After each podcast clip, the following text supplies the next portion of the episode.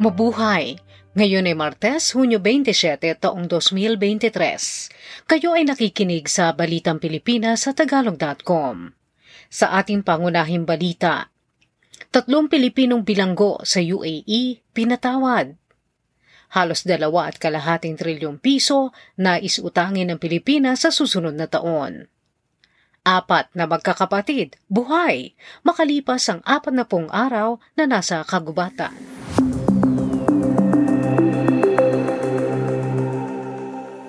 Tatlong Pilipinong nahatulang mabilanggo sa United Arab Emirates o UAE ang pinatawad makaraang umapela para sa kanila si Pangulong Ferdinand Marcos Jr.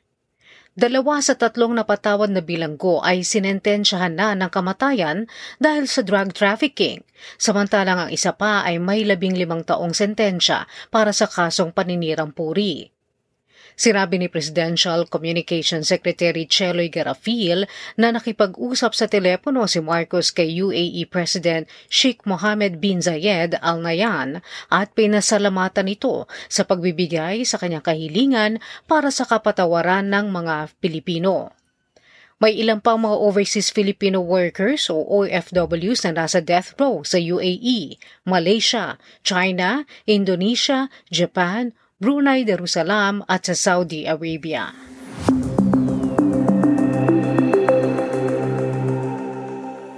Binabalak ng pambansang pamahalaan na umutang ng 2 trilyon, 400 at 60 bilyong piso sa susunod na taon.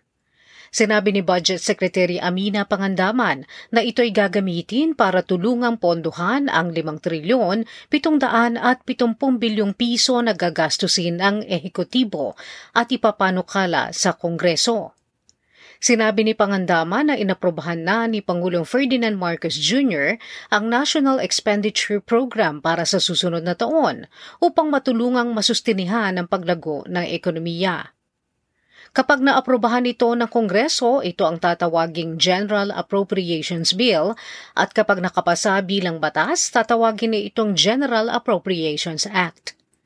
Ang ipinapanukalang 2024 national budget ay isusumiti sa Kongreso ilang linggo makalipas ang ikalawang State of the Nation Address o SONA ng Pangulo sa Hulyo 24. Ang panukalang budget sa susunod na taon ay mas mataas ng siyam at kalahating porsyento kaysa sa budget ngayong taon.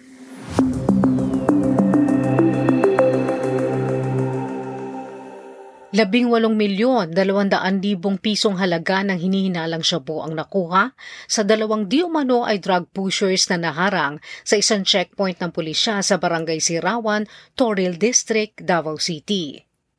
Nakuha kina Crecil J. Alvarez Lasha, 29 anyos, at Antonio Aves Pelacios Jr., 30 anyos, mga residente ng Davao del Norte, ang 1.14 na kilo ng hinihinalang shabu sa isang envelope.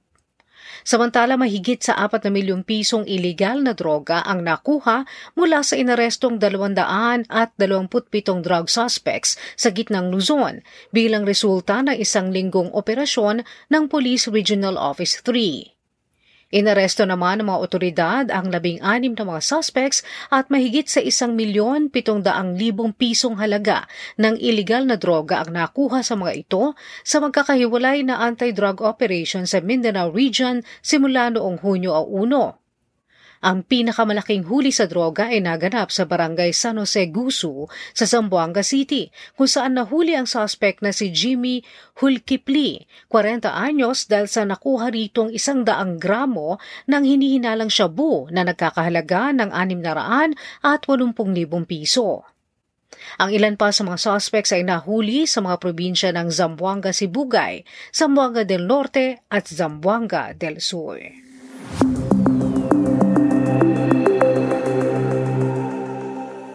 Nahatulan ng mabilanggo ang tatlong middlemen na may kinalaman sa pagpatay sa radio broadcaster na si Percival Mabasa o Percy Lapid.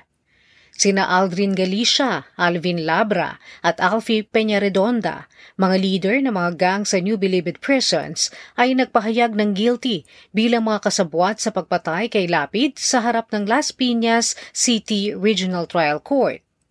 Ang tatlo ay itinuro ng gunman na si Joel Escorial na kanya mga kasabwat sa pagpatay kay Lapid. Kasunod dito, kinasuhan naman ng Department of Justice si dating Bureau of Corrections Chief Gerald Bantag at ang kanyang deputy na si Ricardo Zulweta bilang pangunahing may sala sa pagpaslang kay Lapid at maging sa isa pang kasangkot na bilanggo na si June Villamor. Ang dalawa ay kasalukuyan pa rin pinaghahanap. Si Lapid ay pinaslang sa labas ng gate ng kanilang subdivision sa Las Piñas noong Oktubre 3 ng nakaraang taon.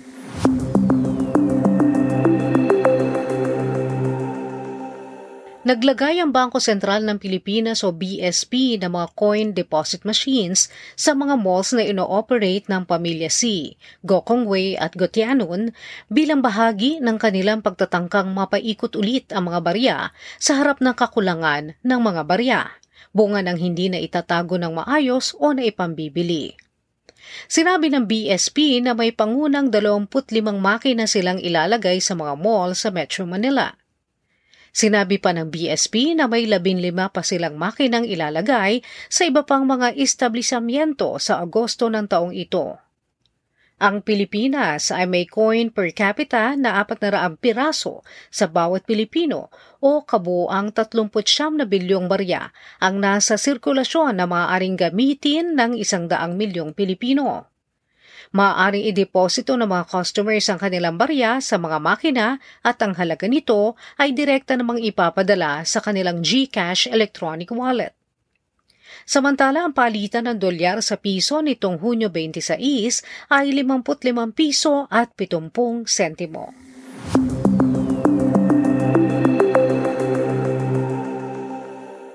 Apat na universidad sa Pilipinas ang nakapasok sa Times Higher Education's Asia University Ranking para sa taong ito. Ang listang inilabas noong nakaraang Webes ay nagranggo sa 600 at 69 na institusyon mula sa 31 lugar. Kabilang sa mga nakapasok sa listahan ng Ateneo de Manila University na nasa ranggong pang-84 ang University of the Philippines na nasa ranggong pang 200 at isa hanggang 250. De La Salle University na nasa ranggong 500 at isa hanggang 600 at Mapua University na nasa ranggong 600 at isa at mahigit pa.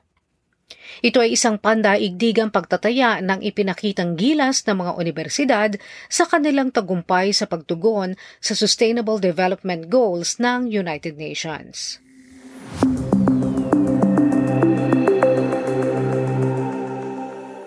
Sa trending na balita online, Nagtrending sa social media ang isang classic na sasakyang Datsun 260Z na nasunog sa EDSA Mandaluyong City kahapon, Hunyo 26. Ang Fair Lady ay pag-aari at minamaneho ni Congressman Brian Revilla ng Agimat Party List. Nakalabas naman ng walang galo si Revilla, anak ni na Senador Bong Revilla at Congresswoman Lani Mercado sa tulong ng mga estranghero at opisyal ng traffic. Hindi pa alam kung ano ang dahilan ng pagkasunog ng sasakyan.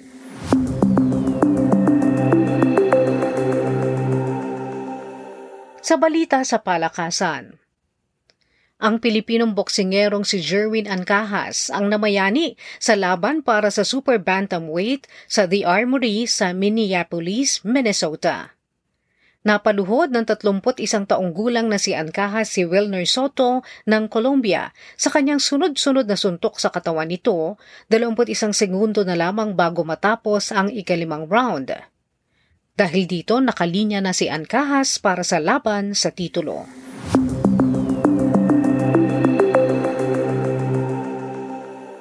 Sa balitang showbiz, Nawala ng malaking pera dahil sa mga scammer ang mga awit at social media influencer na si Gigi Delana. Ang nawalang pera ay para sana sa bayaring medikal ng kanyang ina. Sinabi niyang makalipas ang kanilang aksidente sa sasakyan, nawala ang lahat ng kanyang pinaghirapang pera sa mga nang scam sa kanyang bank account.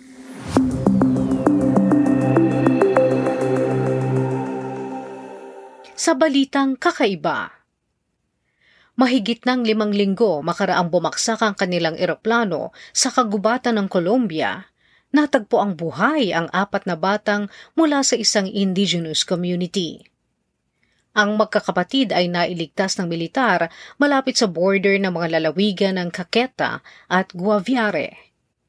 Ang Cessna 206 na eroplano ay may sakay na pito katao, nagkaroon ito ng problema sa makina.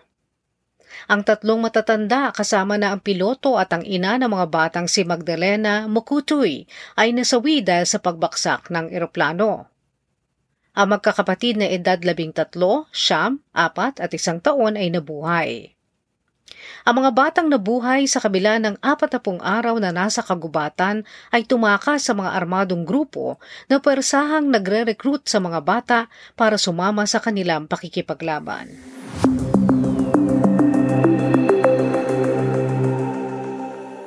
At yan ang kabuuan ng ating mga balita ngayong Hunyo 27, 2023 para sa Tagalog.com. Basta sa balita, lagi kaming handa.